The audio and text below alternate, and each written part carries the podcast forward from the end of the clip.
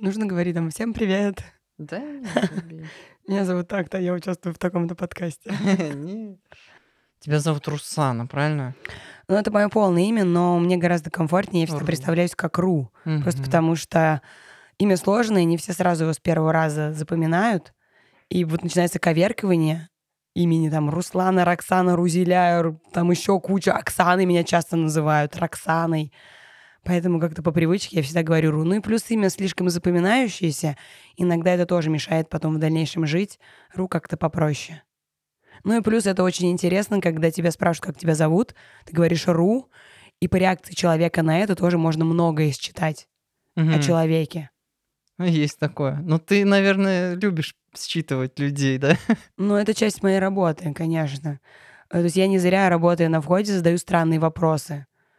А, Эти вопросы ставят людей в тупик, и поэтому я тоже могу считать какую-то реакцию и понять, насколько человек сможет пройти или не сможет. Потому что очень часто люди, когда подходят ко входу, они собираются, они примерно понимают, какие вопросы им зададут, там про возраст, да, там про, возможно, заведение, где они были до этого, или почему они сюда пришли, или, Или что какая здесь. вечеринка, да? Да, то есть классические вопросы, и они готовы.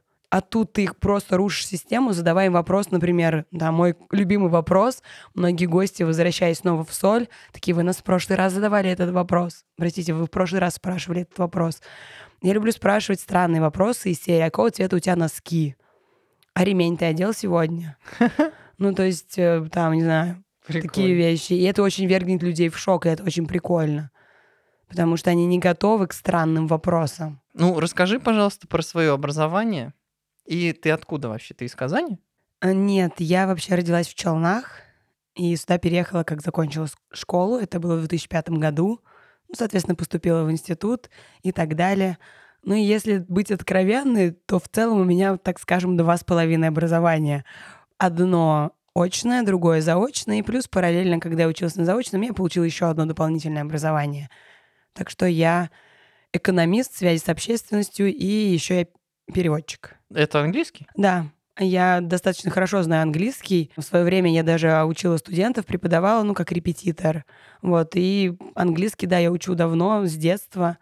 Поэтому мне иногда проще смотреть кино или читать что-то на английском. О, да, я вообще, я понимаю тебя. Мне в детстве английские мультики ставили. У меня как-то с английским очень хорошо вышло по жизни, поэтому... Ну, когда меня, например, спрашивают про мое Фильм. образование, я говорю, ну, у меня высшее, я переводчик. Мгм. Потому что как раз переводчик это было именно то половинка, это дополнительное образование, которое я получила в КАИ, учась на заочном, на пиарщика, потому что я пошла туда для души, потому что на эконом я поступила, потому что это было очень престижно, этого хотели условно родители. Ну и плюс я участвовала в олимпиадах по обществознанию, что позволило мне получить бонусы при поступлении. А, ничего себе, то есть ты на серьезных олимпиадах Да, но я, получается. м, знаешь, я никогда бы не подумала, что обществознание, мне это интересно, да, это что-то про людей, про социализацию, про какие-то ступени, в общем, про людской вайб, психология туда же. А придя на эконом, я столкнулась с математикой, со всякими этими бухучетами, статистиками, это вообще не мое. Я с горем пополам на этом очном училась просто потому, что, ну, как будто бы надо, но все же мы идем в свое время, это, ну, во всяком случае, у моего поколения было так, мы что-то делаем, потому что надо, или потому что так кто-то этого хочет. А на пиар я пошла, потому что реклама — это круто, это было интересно. Но там тоже не очень сложилось удачно, потому что тогда это был первый факультет, вообще мы были первой группой, э, факультет только развивался, поэтому из нас больше делали журналистов, что мне тоже не очень нравилось.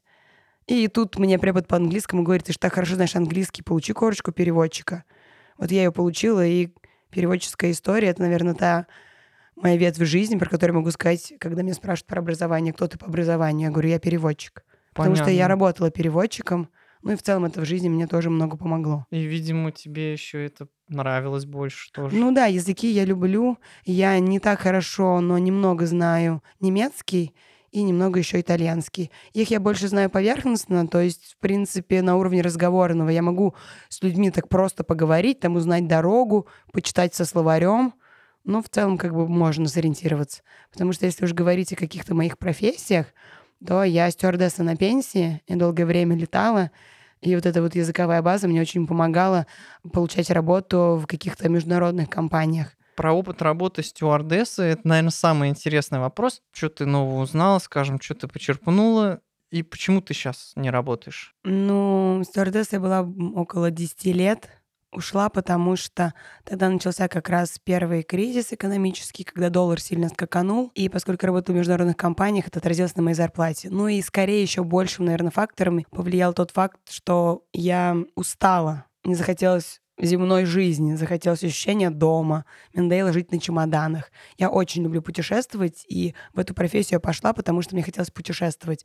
А когда ты студент в другом городе и подрабатываешь где-то в баре, ну, у тебя мало возможностей путешествовать. И тут я увидела, тогда еще на телевизоре были бегущие строки, что идет набор в школу бортпроводников. Ну, пришла, отучилась, получила работу. Ну и продолжила работать, соответственно, в разных компаниях, потому что знание языков мне в этом плане помогло. Ну, еще, конечно, немного моя внешность, потому что высокий рост, и вот это все помогает в этой работе, потому что все равно визуальная картинка, она здесь немного решает. Вообще, я очень много слышу про то, что все эти работы, и пилотами особенно, очень очень быстро люди выгорают там. За 5-10 лет просто вообще. Да. Очень тяжело переносить это есть выгорание, как и в любой другой профессии, но здесь мне помогал тот факт, что у меня была возможность путешествовать, и ты иногда, оставаясь в какой-то другой стране на несколько дней, ты ходишь, смотришь что-то новое, что-то интересное, это помогало тебе перезагрузиться. Но Не, ну выгорание, оно присутствует. Кайф, наверное. Интересный опыт. Это, во-первых, это большая такая системность. Я человек, которому сложно работать в системе, потому что, ну, я очень свободолюбивый человек, и мне сложно, ну, как по указке заставить что-то делать. А тут мне, я столкнулась с жесткой системой. Это обязательная форма. Это мне пришлось снять с ушей весь свой пирсинг. А у меня очень достаточно хорошо проколоты уши. Много украшений. Плюс это, это постоянная форма, гладить. Все, я ненавижу гладить. Но я купила походный утюг маленький. Он до сих пор у меня дома, потому что тебе нужно было всегда в идеальной форме. За это штрафуют. Но эта системность зато тебя учит каким-то факторам. И это очень интересно, когда ты в жизни эту систему просто понимаешь, как она повлияла на тебя, и она помогает тебе жить. Ну да, это... Но это как раз что ты почерпнула из этого. Ну, в целом, Хороший да. ответ на этот вопрос. Ну и в целом еще ты работу с людьми, потому что в замкнутом пространстве самолета, где все считают бортпроводника, стюардессу, э, человеком, который подай, принеси кофе, мясо, рыба, чай и что-то такое, э, ты на самом деле там не для этого. Это твоя дополнительная функция на самом деле ты отвечаешь за безопасность. Чаще всего у тебя несколько вариантов. Либо ты спас всех, либо ты, возможно, умер, спасая всех, либо тебя засудят. И еще неизвестно, как все в этой ситуации повернется, потому что во многих фильмах, даже когда рассказывают про людей, кто работает в системе, как бортпроводники, там, да, возможно, медики, еще кто-то, когда у тебя есть четкие жесткие инструкции, по которым ты должен следовать в кризисной ситуации, но ты принимаешь решение, которое, возможно, на твой взгляд, более правильное, и оно ведет к лучшему результату, но тебя все равно могут наказать, потому что ты действовал не по системе. Хоть ты остался выигрыше в этой ситуации, ты всех спас, все хорошо. Но если ты отступил от плана, от четкой инструкции, инструкции, ты все равно за это можешь получить по шапке. И это тоже очень интересный опыт, который в целом формирует тебя как личность, которая понимает, что всегда есть решение, которое, ответственность за которое несешь ты. И это также помогает тебе работать на входе. Потому что, да, у меня есть руководство, я нанятый персонал, но я понимаю, что от меня сейчас, даже если кто-то считает, что это неправильно, но я это решение приняла, и я в дальнейшем буду нести за него ответственность. И какая бы ситуация ни происходила дальше, я стараюсь ее дальше уже решать, так как я могу, надеюсь, я это делаю классно. Говоря про протоколы и правила, я хотел спросить, есть ли у тебя протоколы и система на твоей работе на фейсе? И, возможно, это какая-то система или советы, или предпочтение руководства заведения, например, или вечеринки. Вот. А возможно, тебе, наоборот, говорят, действуй согласно своим собственным соображениям, то, что тебе доверяют, допустим. Тут суть вопроса не в том, как у тебя, вот, а суть вопроса в том, что, ну, по итогу ты как, как вот ты к этому подходишь? Есть какая-то система, и какая-то рациональная система, может быть, которая из факторов, логики и фактов состоит, или она больше такая эмоциональная, по ощущениям, не всегда понятно, как это объяснить. Вот как ты бы оценила долю такого логического мышления при принятии решений и долю эмоционального такого, ну, по ощущениям как? Безусловно, данная работа, работа на фейсе, это очень субъективно. Но помимо этого у тебя всегда есть понимание заведения. То есть у заведения есть своя какая-то душа, у него есть свои какие-то вибрации, есть какой-то контингент, который формирует основу этого заведения, люди, которые туда начинают ходить. В любом случае мы же понимаем, что есть какой-то пласт людей, которые ходят только в одно заведение, какой-то пласт людей ходит в другое заведение.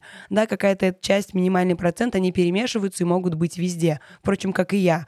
У меня есть заведение, я могу ходить везде, но у меня есть любимые. Поэтому здесь, безусловно, есть еще какие-то сверху от руководства, да, ну, так скажем, предложения, предпочтения. Но из-за того, что я достаточно давно в соли, да, там порядка пяти, наверное, с лишним лет, и я пришла туда именно когда только-только соль зарождалась, только начиналась. И вот это все, оно выработало во мне, эм, как и заведение во мне выработало, так и я, наверное, своей работой помогла заведению, ну и так люди, которые туда ходят. Какое-то некое понимание того, какие люди туда приходят, какими они должны быть, и для меня очень важно понимание того, насколько человеку, который туда приходит, будет комфортно там находиться, взаимодействовать со всеми людьми вокруг. И это не определяется визуальной историей. У меня нет какой-то системы, по которой определяю, о, ты в крутых шмотках, ты зайдешь, или о, у тебя миллион денег, заходи, ты подъехал на бэхе, welcome. Нет. Я в первую очередь всегда оцениваю, насколько по какому-то вайбу человек сможет зайти. Я не могу сказать, что это какая-то система. Наверное, это просто может быть интуиция. Может быть опыт с работой с людьми. Безусловно, я тоже могу ошибаться. Да, бывают комментарии от руководства, что так, надо пожестче. Или что-то, Русана, есть вопросы. Но в то же время, например, я могу всегда ответить на эти вопросы, потому что порой люди, которые работают внутри, они не знают этих людей, они видят их визуально, да, возможно, он пришел сейчас в костюме, и он абсолютно не подходит по вайбу в соль, потому что в соли мы привыкли видеть более такой расслабленный лук, такой street fashion, что-то модное. Но я, например, этого человека знаю очень давно, и я знаю, что он классный. Просто сегодня он со встречи решил вот пропустить пивко. И ну, ему классно, он вписывается. Визуально не вписывается, но по вайбу да. Потому что есть определенный уровень постоянных гостей, которых знают уже и бармены, администраторы, еще кто-то. Но есть те гости, которые редко заходят. И, например, они уже более взрослые. И когда я помню, я вернулась в соль, после какого-то перерыва, да, я не работала там какое-то время, и многие гости мне сказали, мы так рады, что ты снова здесь, потому что нас наконец снова в соль пускают. Потому что они абсолютно привыкли туда ходить, они всегда туда ходили. Но визуально они не выглядят как гости соли. Но душевно это те самые люди, которые создают вот эту атмосферу, в которой всем комфортно. Там и дизайнеру, и программисту, и крутому человеку, и студенту, и с высоким достатком, и со стипендией.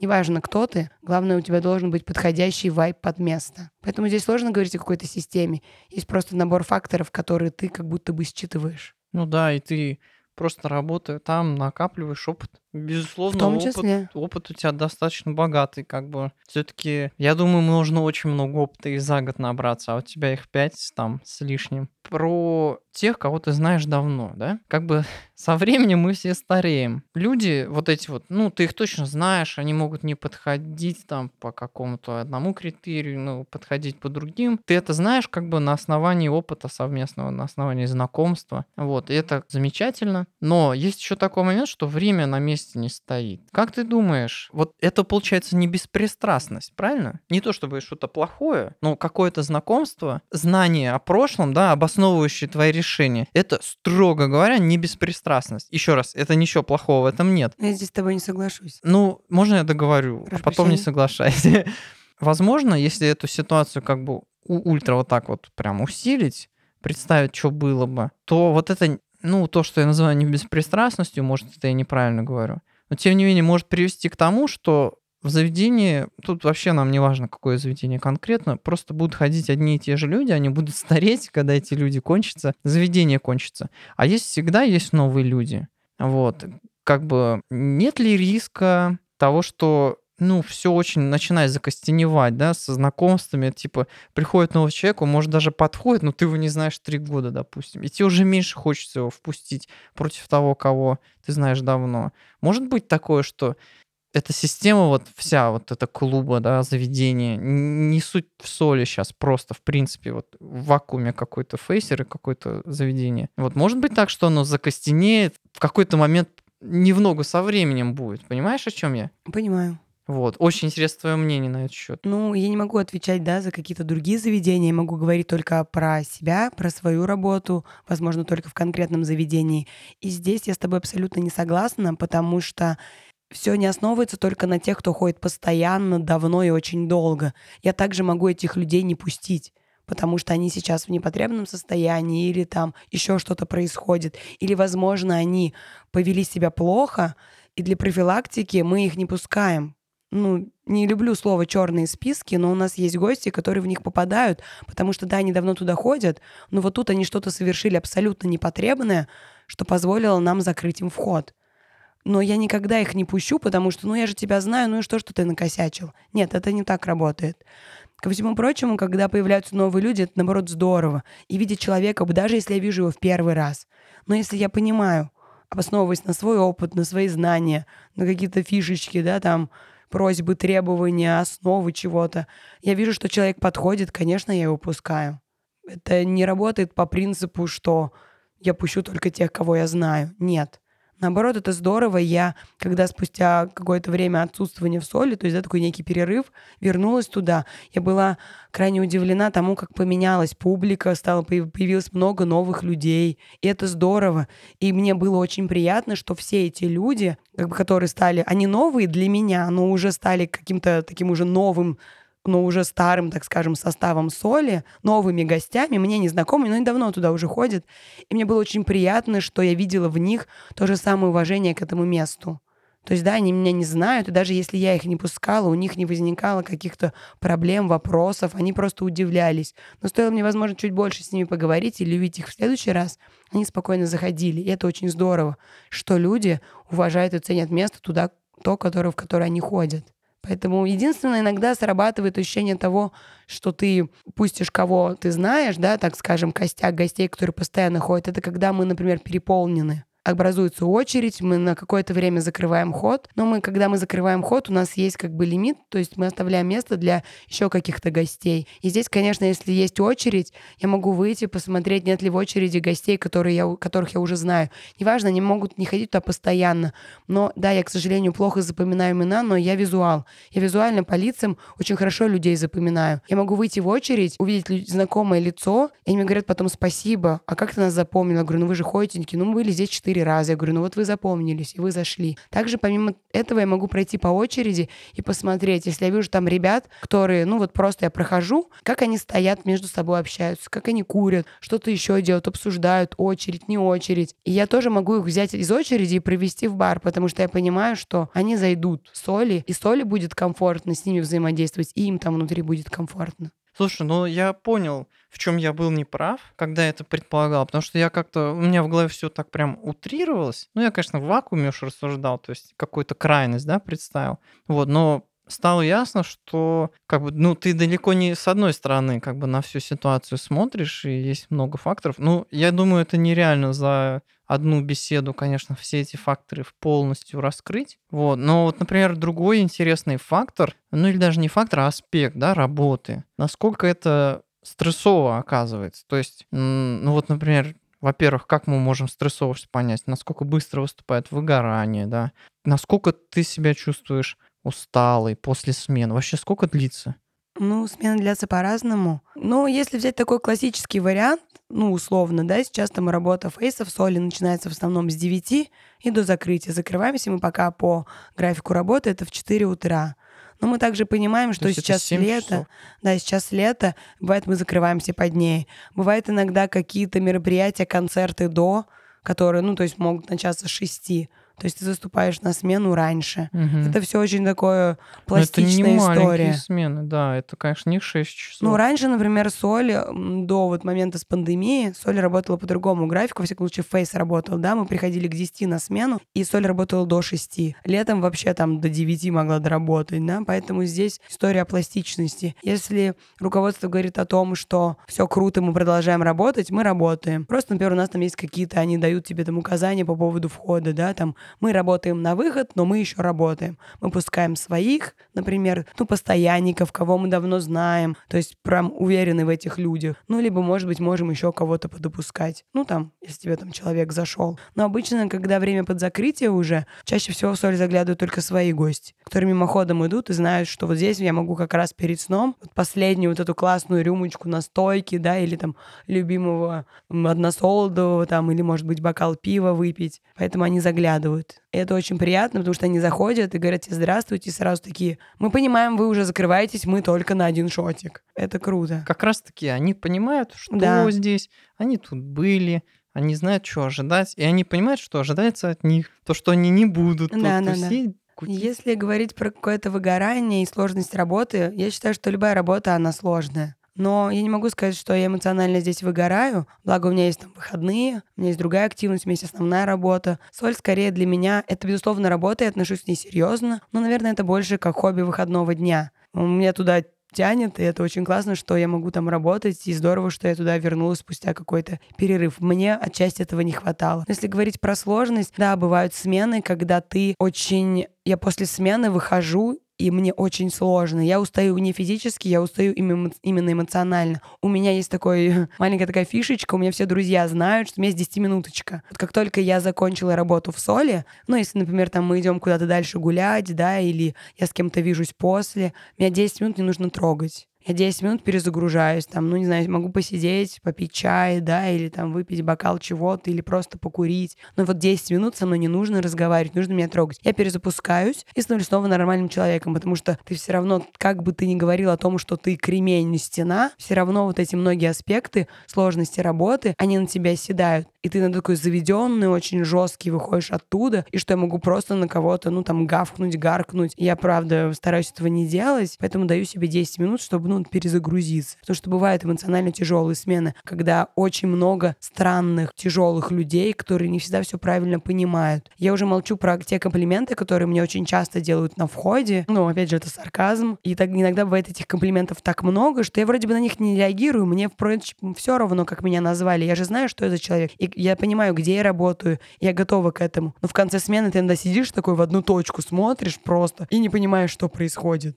Ну, а потом ты приходишь домой, не знаю, там принимаешь душ, высыпаешься, эм, идешь там гуляешь, занимаешься своей работой и снова готов выполнять эту функцию фейсера. Блин, снова это- ни на что ре- не реагировать. Это как парадокс с отзывами. Когда плохо, люди пишут плохие отзывы. Когда все хорошо, ничего не говорят. Да, это И часто. в этом плане, я думаю, каждому из нас, может быть, стоит немножко исправиться. И когда нас Фейс как бы с любовью и с гостеприимством встречает, тоже немножечко ему в ответ дать. Ну, нам как гостям. Потому что когда Фейс не очень гостеприимен, многие гости считают, что могут нахамить или еще что-нибудь. А когда все хорошо, ну, все проходят и норм. Может быть, стоит как бы лишний раз задуматься и Ну, я думаю, поблагодарить там, или что-нибудь приятное сказать, или, в общем, пожелать хорошего вечера там. Я Вот. думаю, это человеческий фактор, потому что я, ну, я надеюсь, да, во всяком случае, я стараюсь так делать. Я всегда стараюсь, несмотря на то, что бы ни происходило, я очень гостеприимный, я всегда со всеми вежливо здороваюсь. И даже когда мне, меня пытаются унизить или оскорбить, я все равно очень мило, я не вступаю в конфликт. Я очень мило людям отвечаю, да, предлагаю другие варианты отдыха. Ну, просто как бы мило говоря, что нет никаких проблем. Ну, просто так бывает, ребят. Не тратьте свое время в первую очередь. Лучше найдите другое место для отдыха. Благо у нас их сейчас много. И здесь именно человеческий фактор срабатывает, потому что это просто, возможно, кого-то задевает. Есть люди, которым ты говоришь, извините, нет. И они такие, блин, супер, спасибо, поеду домой или, блин, найду место другое, Ну да. классно. А есть тот, кто начинает вступать в агрессию. Поэтому здесь именно история о человеческом факторе. Просто так люди воспитаны. Так, такие, возможно, у них там проблемы, комплексы, еще что-то. Поэтому это их зацепляет, и они так реагируют. Быть добрее — это здорово, но не всем это дано. Не хочу никого там унизить или оскорбить, но я все-таки считаю, что здесь много факторов, и просто сказать людям «будьте добрее» — это не работает. Мы бы тогда иначе по-другому жили. Тогда, возможно, моя работа бы и не нужна была. Да, кстати. Слушай, а тебя когда-нибудь не пускали в заведение в какое-нибудь? Да, конечно, бывало.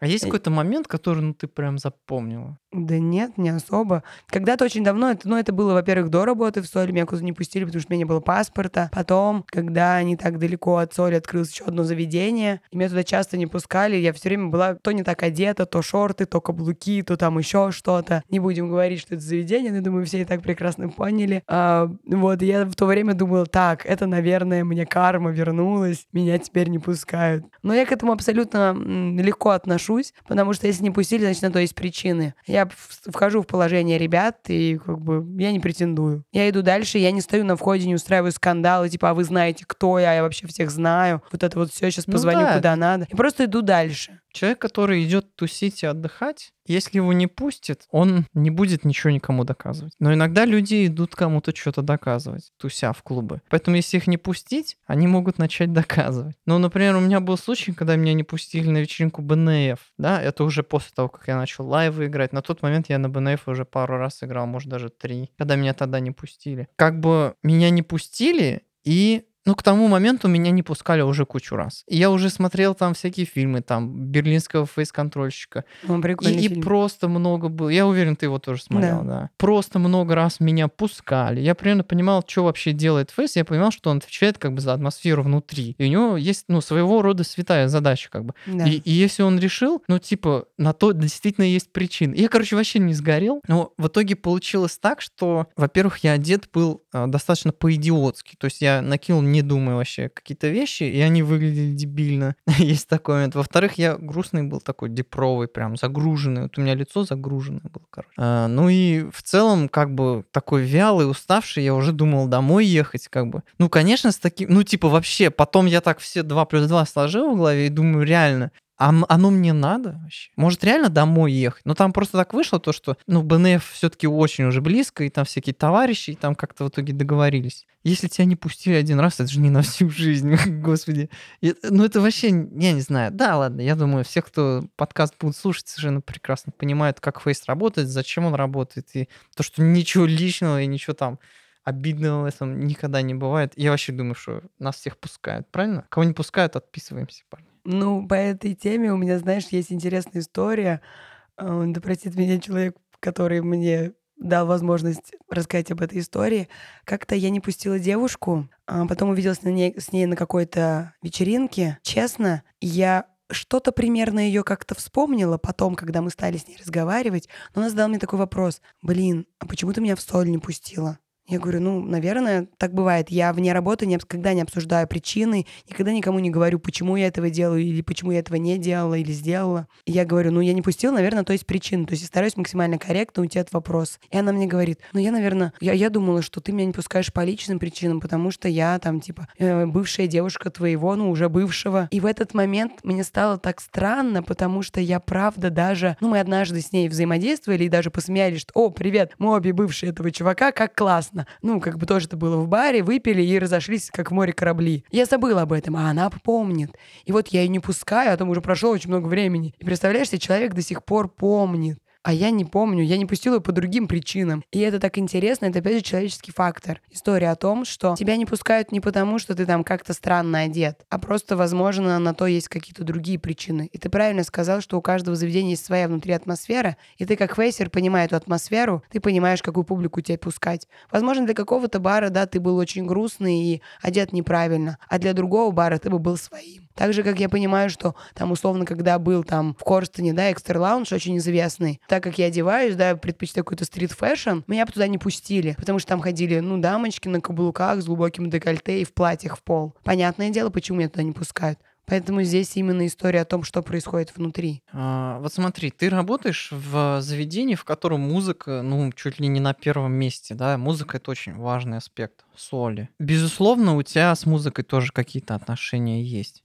Какие? Ну, очень интересные. Если посмотреть ту музыку, которую я слушаю, я называю свой плейлист биполярка, потому что там есть вообще все. Я слушаю просто то, что мне нравится, подходит по моему настроению. Честно, я не сильно разбираюсь там в каких-то стилях. Мне просто нравится, я слушаю. А если так в целом говорить в отношениях с музыкой, забегая, наверное, вперед, и, как говорится, нужно говорить о своих мечтах, чтобы они быстрее воплощались в жизнь. Я очень давно, еще до работы в Соли, всегда мне было интересно стать диджеем и поиграть музыку, поделиться своими своими какими-то историями с людьми. Это прикольно. Я даже как-то уже играла один сет вот на одной из вечеринок. Вот. Ну и так немного там у друзей тоже по поигрывала, так скажем. А так, да, я очень мечтаю стать диджеем. Я даже несколько проходила таких занятий брала. И сейчас думаю продолжить этот путь, потому что как хобби мне это интересно. Потому что это классно, когда ну, люди танцуют, это здорово. И стоя на входе в соли, там, ну, ты видишь со, с позиции входа, ты видишь, что происходит на танцполе, и это так прикольно, когда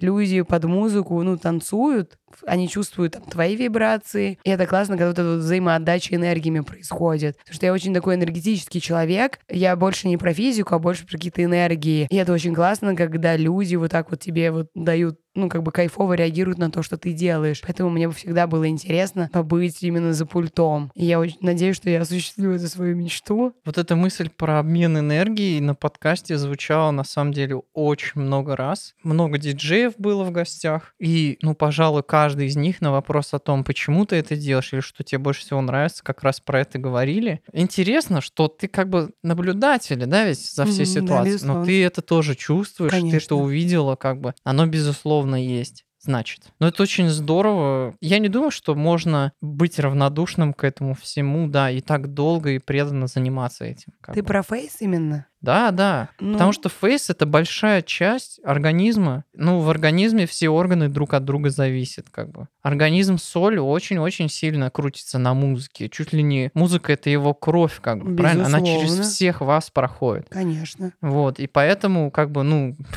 невозможно быть равнодушным к музыке. А ты бы назвала каких-то, может, исполнителей там любимых? Ну, примерно, чтобы обрисовать там парочку. Нет, тройку. вряд ли. Во-первых, я не запоминаю названия, А, впрочем, как и имена. Я как-то визуально на слух все воспринимаю. Поэтому мне сложно сказать, что прям там мое любимое.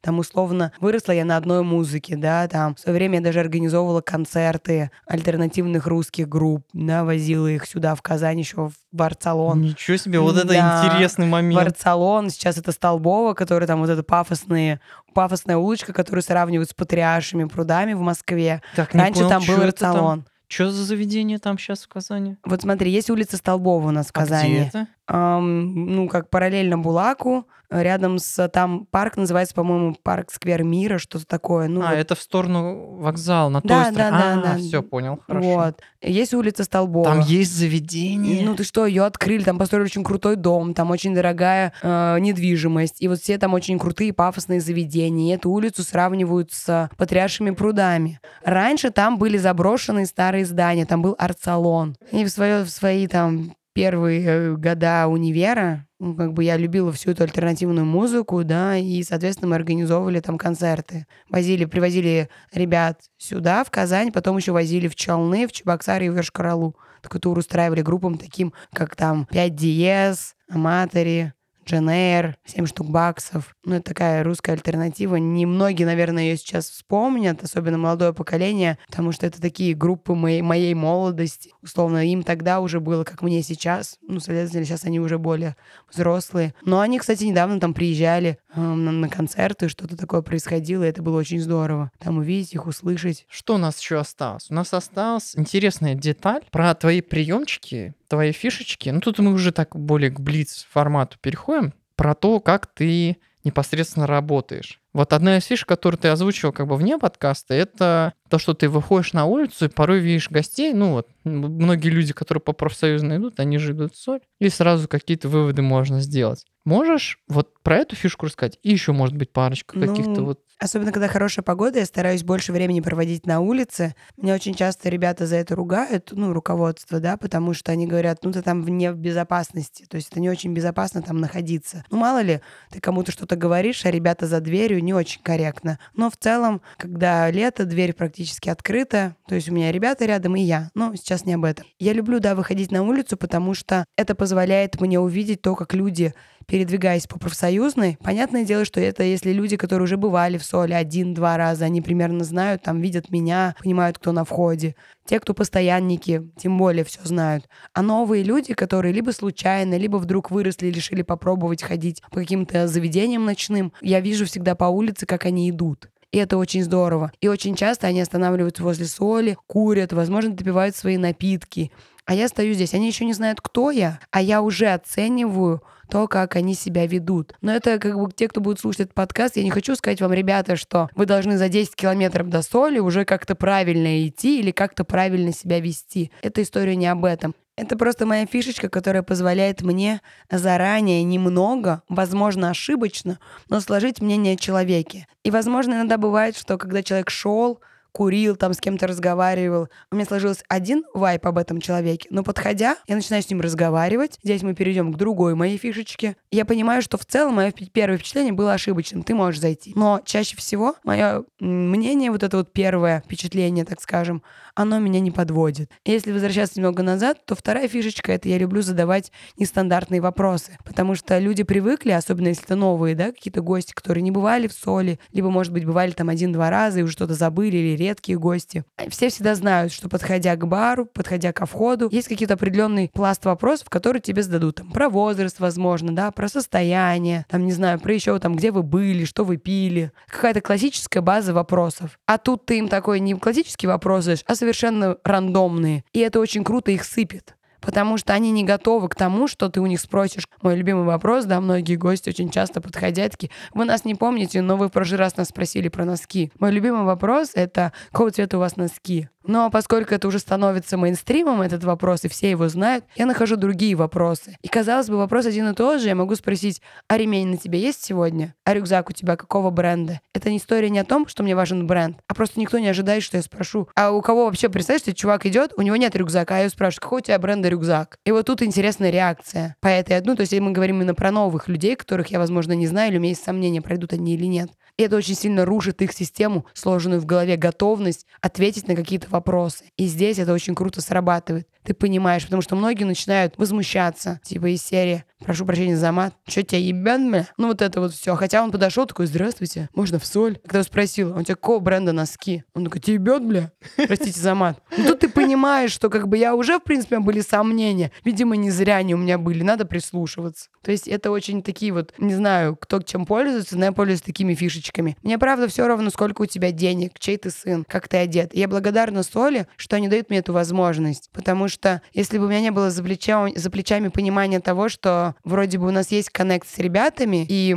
здесь история именно о факторе человеческом, что когда всем будет комфортно и внутри создавать атмосферу, и персоналу с вами работать, и гостям отдыхать. И как бы мне здорово, что я могу отказывать или пускать тех людей, ну, то есть ребята мне доверяют. Неважно, кто ты и что ты, но важно, чтобы твой вайб зашел. И вот эти странные вопросы, этот выход на улицу, это даже история о том, когда собирается очередь на входе. Я могу, мы не пускаем, потому что, ну, ограничен вход, да, мы тоже не резиновые. Но я все равно могу из очереди выцепить людей, которые просто, постояв рядом с ними, посмотрев на них, посмотрев, как они общаются, как они болтают, понять, что они зайдут в соль. Хотя, возможно, это вообще левые гости, они приехали из другого города. Но я слышу, я вижу. Да, это субъективно. Но я думаю, что опыт, понимание событий, просто вот организм соли, это все накладывается и позволяет тебе эти фишечки правильно использовать очень важную вещь, которую я, мне кажется, услышал, это такой принцип, который, мне кажется, в основе всего лежит, да, это как можно больше информации получить ты ведь стараешься максимально правильное решение принять, потому что у тебя ответственность есть как бы перед рядом людей. Перед кем-то маленькая, перед кем-то больше, но суть в том, что ответственность достаточно большая. Ну, mm-hmm. разумеется, блин, безответственного человека вот на такую роль не поставили. Поэтому, например, вот этот выход на улицу, чтобы лишнюю какую-то информацию ловить по походке, потому как человек разговаривает, может, он по телефону идет разговаривать, там, друзей да, своих зовет, еще что-нибудь. Это ведь попытки больше информации получить, а больше информации нужно, чтобы чтобы, ну, быть уверенным реально в своем да, решении. Да, безусловно. Это как раз признак, это попытки быть объективным да. именно. Стремление и старание, ну, как бы максимально добросовестно эту работу безусловно. роль сыграть.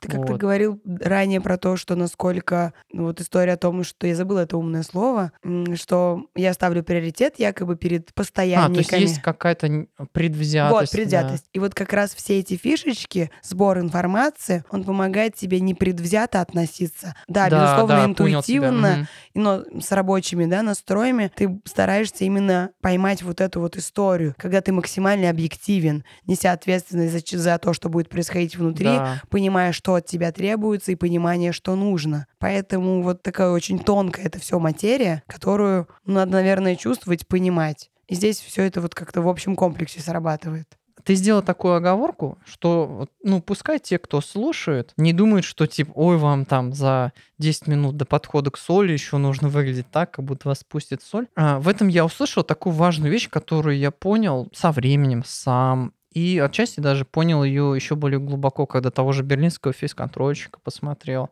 Вот есть система и правила, да, есть как бы если посидеть и покумекать, можно сделать образ под любое заведение, там постараться вести себя так, чтобы тебя опустили, одеться так, чтобы тебя опустили. То есть в теории гипотетически можно достать эту информацию о том, как туда попасть, каким критериям нужно удовлетворить и так далее. Фишка и все счастье-то того, чтобы ходить по клубам и тусить, и вот проходить фейсы, да, оно заключается не в том, что ты взломаешь систему, господи, узнаешь, что там надо надеть, сказать на угу. фейсе, и как себя вести на фейсе, чтобы тебя куда-то пустили. Суть в том, чтобы ты классно отдохнул. Суть в том, чтобы ты расслабился. Это выходной как бы. И в принципе мысль о лайфхаках и о том, что надо сделать, чтобы тебя опустили, эта мысль уже ошибка. Здесь с тобой полностью согласна. Потому что если именно говорить про соль, то, на мой взгляд, это не то место, в которое ты должен одеваться особенно, или говорить особенно, или есть как, какие-то принципы, по которым да, или вот выполнив, ты должен, да, да. Ты никому ничего не должен, как, впрочем, тебе никто ничего не должен. Мне кажется, это какие-то пережитки вот тех самых там 2000-х, 90-х, когда... Ну, наверное, в каких-то заведениях еще ну, что-то возможно, есть. есть. Такое. Ну, потому да. что я помню раньше, когда я только оказалась в Казани, и вот там я такой, знаешь, ну, человек там street fashion, я в свое время каталась на агрессивных роликах, там у меня все друзья, да, в прошлом скейтеры, я сама одеваюсь таким вот странным специфическим образом, там кеды, рваные джинсы, худи, оверсайз. И вот когда я, например, в свое время, когда были такие клубы, как Доктор, да, или там 51 штат, и у меня были там подруги, ну, с кем мы учились в универе, например, и они такие, вот сегодня мы пойдем туда тусить, а мне же все интересно, и я такая, пойдемте. И они так меня просканировали, я вот в своих там, безусловно, модных найках, супер дорогих,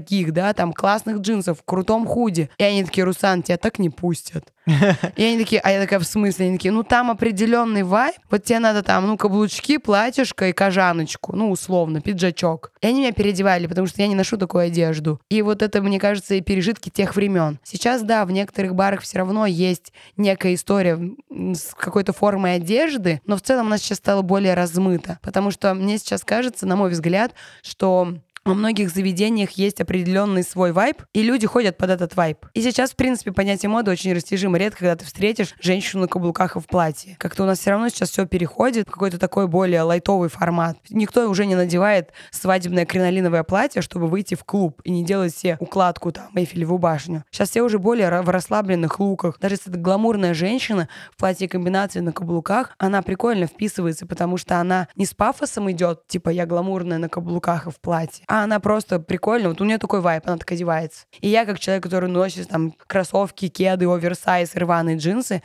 я тоже спокойно практически везде захожу, потому что сейчас немножечко все это трансформировалось. Сейчас все это идет история о том, нет каких-то принципов или каких-то жестких историй. Есть именно вайб заведения, в который ты должен попасть. Вайб вечеринки еще. Вайб вечеринки, да. безусловно. Ты должен туда попасть. Поэтому очень это такая тонкая история, но я очень рада, что за эти там условные там, ну не знаю, там с 2005 года живу в Казани, вижу, как развивается вся эта история с барами, с клубами, с мероприятиями. Я постоянно всегда везде ходила, мне всегда было интересно. Даже если не моя музыка, я как человек, приехавший из маленького города, где ничего такого не было, я ходила везде. Набежные члены. В том числе, да. Вот эти вот супер истории. Ой, много веселого могу рассказать.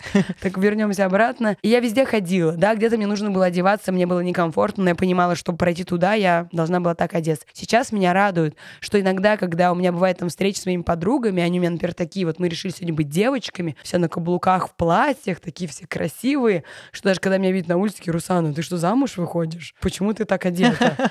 Ну, то есть для меня это абсолютно непривычные какие-то луки, но я вот так решила, у меня сегодня настроение такое. У меня, безусловно, есть одежда в гардеробе, просто я в ней обычно не хожу, это вещи под случай. Но я рада, что я в этой одежде могу зайти в любое место. Потому что, ну, возможно, я по вайбу просто прохожу, и критерии сейчас уже не определяются твоей одеждой, они определяются именно ощущениями тебя как личности, как человека, который будет здесь классно отдыхать и создаст атмосферу, и не будет мешать никому. Полно же клубов в России. Ты, я думаю, была в других городах, в других клубах. В каком бы клубе ты бы хотела поработать на фейсе? Или на какой вечеринке, может быть, в другом городе? Ну, это уже чисто блиц. Ну, безусловно, я бы хотела оказаться в Берлине. Это город моей мечты, никогда не была. И, конечно же, поработать в Берхайме, который, к сожалению, закрылся. Кстати, про вот эти вот, про Берхайн и про берлинского фейс-контрольщика, и про тему, которую мы сейчас обсуждали. Вот тут же миф, то, что в Бергайн, чтобы попасть, нужно все черное надевать. Ну, типа, этот миф в интернете бродит, но, типа, если ты на Reddit поспрашиваешь, спрашиваешь, или ты того же фейс-контрольщика посмотришь, понятно, что ни хрена не в этом дело.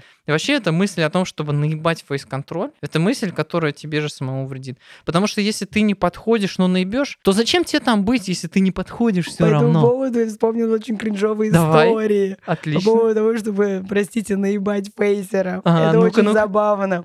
Очень часто в соли бывает, когда ты кого-то не пускаешь, дверь-то стеклянная, ну или плюс я стою на улице, а я еще и визуал, да. Ну, то есть, вот, да, эти Ты факторы слышишь, все как кто ничего не говорит? Нет. А, ну-ка, ну-ка, Это давай. история о том, что люди, представляешь, что я не пустила там двух, например, там молодых людей. Мгм. Они выходят, а их, например, была компания из пяти. Они меняются одеждой, меняют куртки, шапки. Серьезно? И снова пытаются зайти. Нет, понимаешь, ладно бы, если бы они пере- пытались зайти через час. Но я тоже, в принципе, запоминаю людей, которых я не пустила, благо их не так много. Они, их ты не пускаешь по определенным критериям, которые в голове откладываются, во всяком случае, на момент смены твоей. И вот они переодеваются и пытаются снова зайти. И ты такой, типа, ребят, ну вам уже было отказано, зачем вы тратите свое время? И это очень забавно, когда люди, правда, пытаются тебя обмануть. Переодеваются там, еще что-то делают. Это очень смешно. Пытаются зайти с девушками. Или зима. Представляешь, на улице минус 30, не скидывают одежду, потому что раньше у Соли не было балкона, да, и дополнительной курилки на улице. Все выходили через тебя, чтобы покурить именно на профсоюзной. И люди Типа как, они как уже бы, да, были. типа они уже были. И они такие, типа, без куртки, такие, типа, куртку скинули и пытаются пройти. И ты такой, типа, серьезно? Вот это так? Вы что, правда думаете, что я настолько бум-бум? Типа, come on, ребят. Кошмар.